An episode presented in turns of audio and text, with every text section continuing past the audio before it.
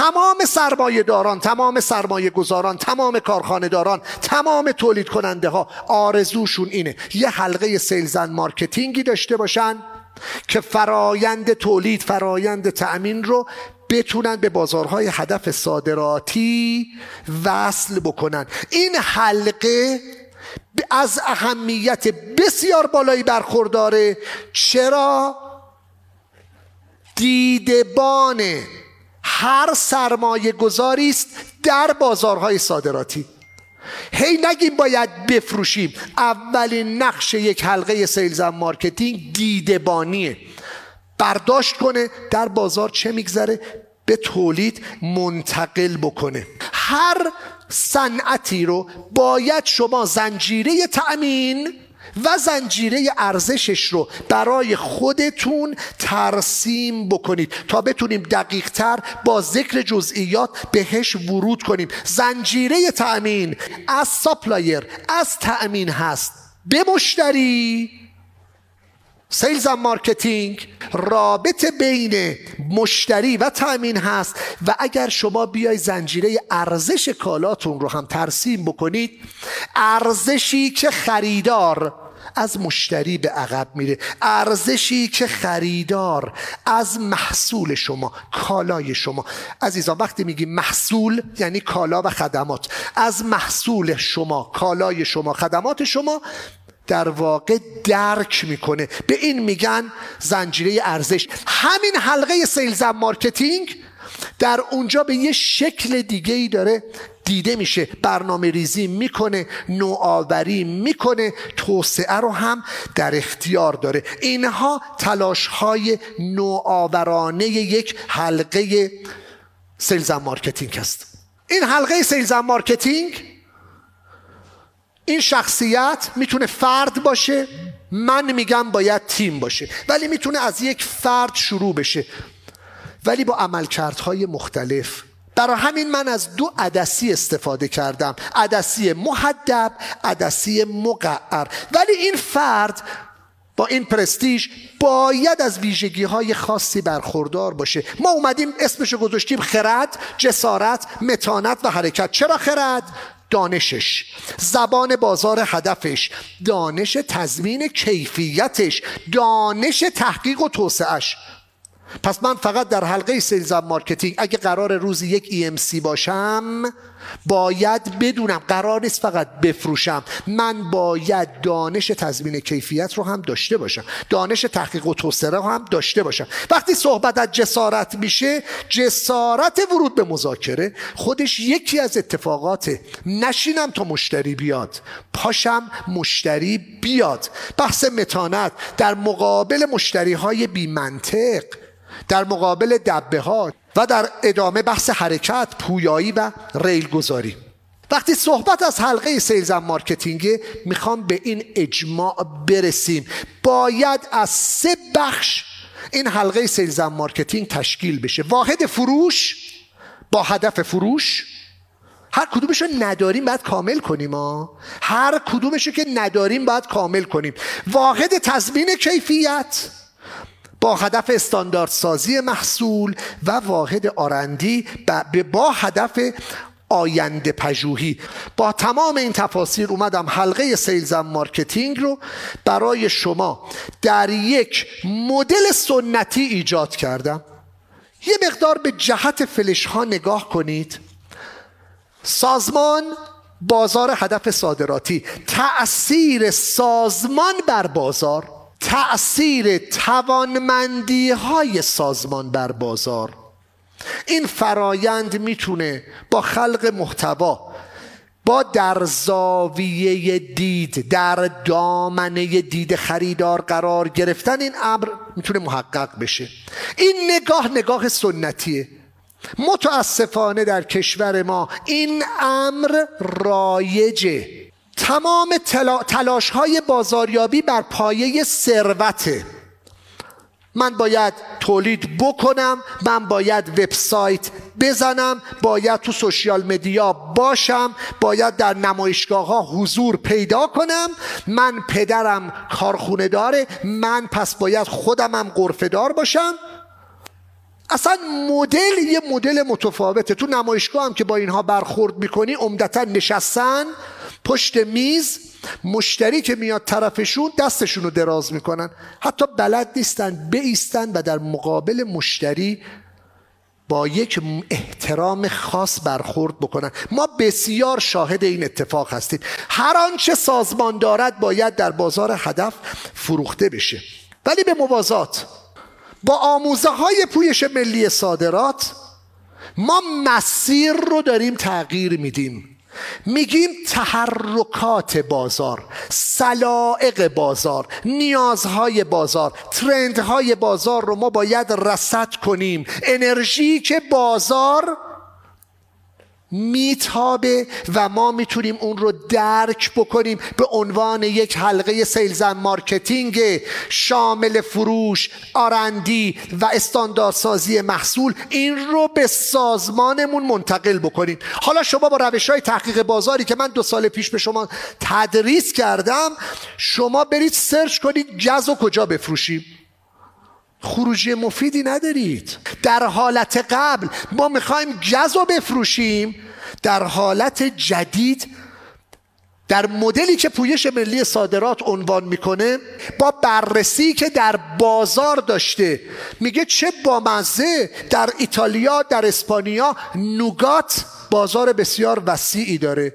پس گز رو چیکار کنیم؟ میایم شکلش رو عوض می‌کنیم. نیاز بازار رو می‌بینیم سایه بازار انرژی بازار تاثیر بازار بر سازمان من. من میام محصول رو بر اساس نیاز بازار در سازمان خلق می‌کنم سازمانم رو تهیج می‌کنم. بیایم سر وقت طبیعت. بسیار به این تصویر دقت کنیم. برای من این تصویر هزاران نکته داره و ازتون می‌خوام به نکاتش توجه کنید. شما شیر رو در نظر بگیرید. حالا هرچی من فکر کنم این شیر ماده هم باشه.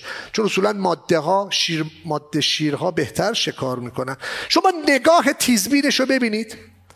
تمام تفکر این شیر برای شکاره. شیر وقتی گرسته است می‌خواد هدفی رو بگیره ببینید چقدر خودش رو پایین. چقدر خودش رو متواضع کرده. من می‌خوام بگم تواضع در بازار. خودش رو داره همرنگ جامعه می‌کنه. با در مدل سنتی من آنم که سل... چی رستم بود پهلوان. من بابام کارخونه داره. من باید حتما سرم و بالا بگیرم. مشتری اصلا ببینه من چه قدرتی دارم. آقا تو بازار می‌خوای بفروشی باید به شکل شیر. باید خودتو تو بازار بیاری. پایین تا مشتری زیادم حساس نشه. امروز خواهم گفت. بازار نباید حساسیت از تو بگیره. بازار باید احساس بکنه بر تو سواره. نه تو سوار بازار هستی. شیر با تمام قدرتش با تمام دقتش با تمام ذکاوتش همه و همه معطوف یک نکته شکار شکار موفق صادرات موفق ازدواج موفق. آیا کار هر کسیه؟ پس صادرات کار دوم نمی‌تونه باشه. صادرات کار دوم نمی‌تونه باشه. اگر فکر می‌کنید میگید من یک ساعت در روز می‌خوام کار صادرات رو انجام بدم ایمپاسیبل شما باید شب تا صبح مسافر کشی بکنیم ولی از صبح تا بعد از ظهر معطوف یک اتفاق صادرات صادرات و صادرات. اولین تفاوت صادرات سنتی و صادرات مدرن و صادرات پویش ملی صادرات و صادرات مدرن مسیر جریان اثر بخشیه در صادرات سنتی من آنچه دارم رو تلاش می‌کنم به بازار عرضه کنم. میشه بازاریابی بازارسازی. در صادرات مدرن من آنچه بازار می‌خواهد را الگو برداری می‌کنم در داخل تهیه و عرضه می‌کنم. تحقیق بازار بازار سنجی بازاریابی بازارسازی دومین تفاوت نقش سرمایه است. دغدغه همه جوانای ما. ما که سرمایه نداریم. تلسم سرمایه تابوی سرمایه. پس نمی شود. درک غلط اغلب جوانان ما از تعریف سرمایه. چرا؟ چون کسی قبل از پویش ملی صادرات تا به امروز مسیر ارزاوری هوشمندانه رو به شما آموزش نداده است.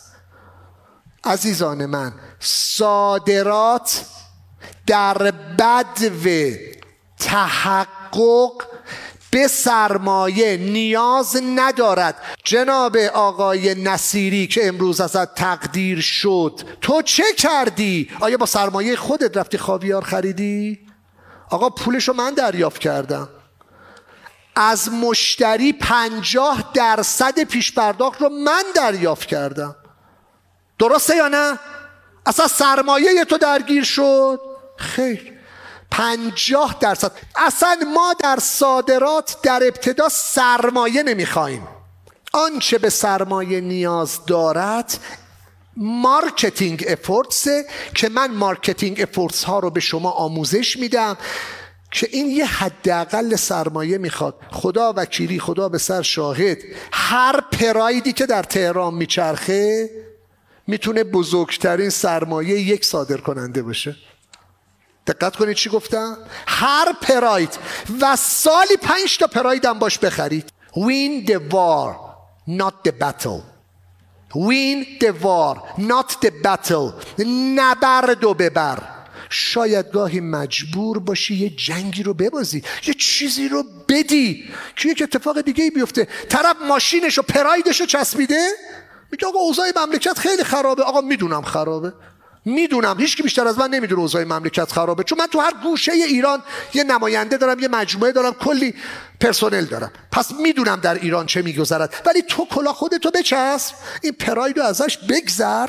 بکن اون سرمایه اولیت دیگه صد میلیون تومن که دیگه خیلی حالا خواهیم دید. اصلا ما نیاز نداریم به صد میلیون تومن آنچه به سرمایه نیاز دارد تولید و تحویل. ما می‌خوایم به شما یاد بدیم که امروز تولید و تحویل رو بنداز گردن تولید کننده.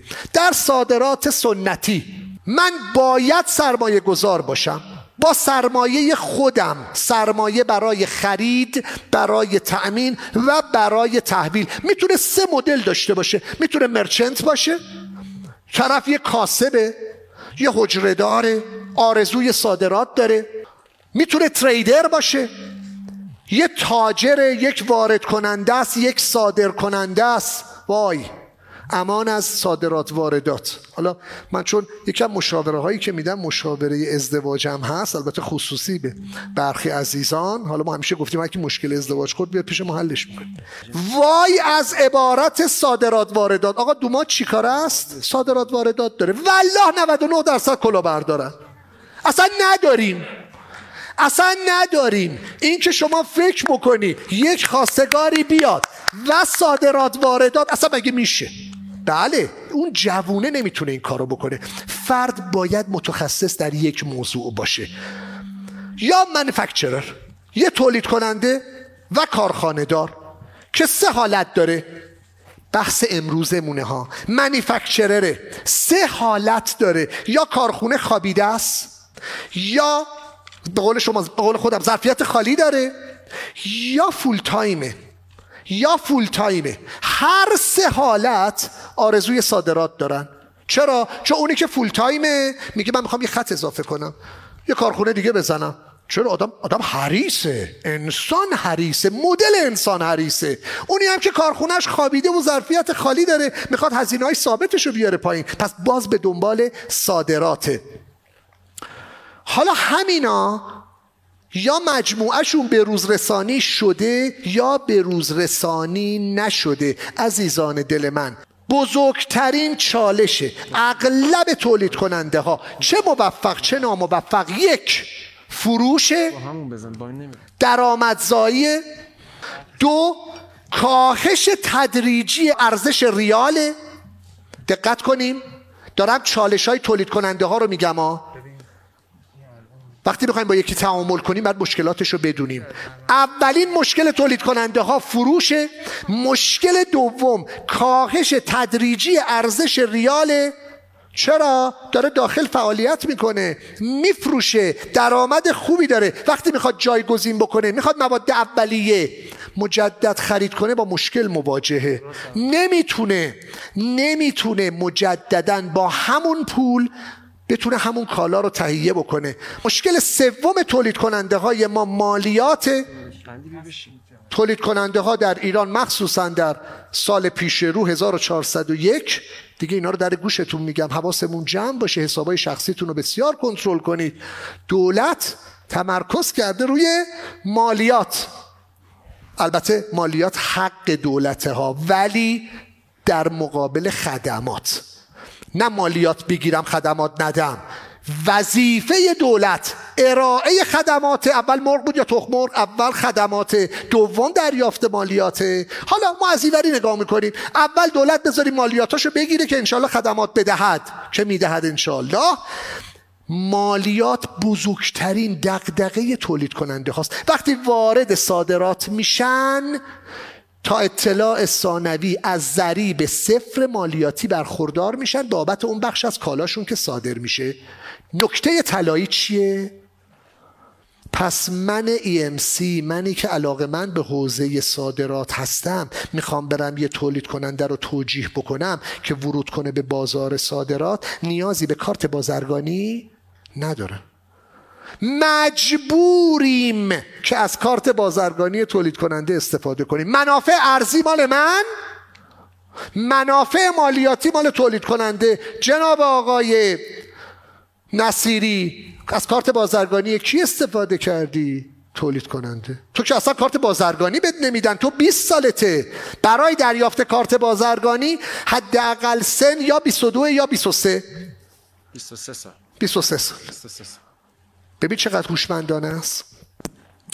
پس مالیات بزرگترین چالش تولید کننده است. از خداش تولید کننده صادراتی رو نشون بده تا بتونه تو دفاترش مالیاتش رو کسب بکنه.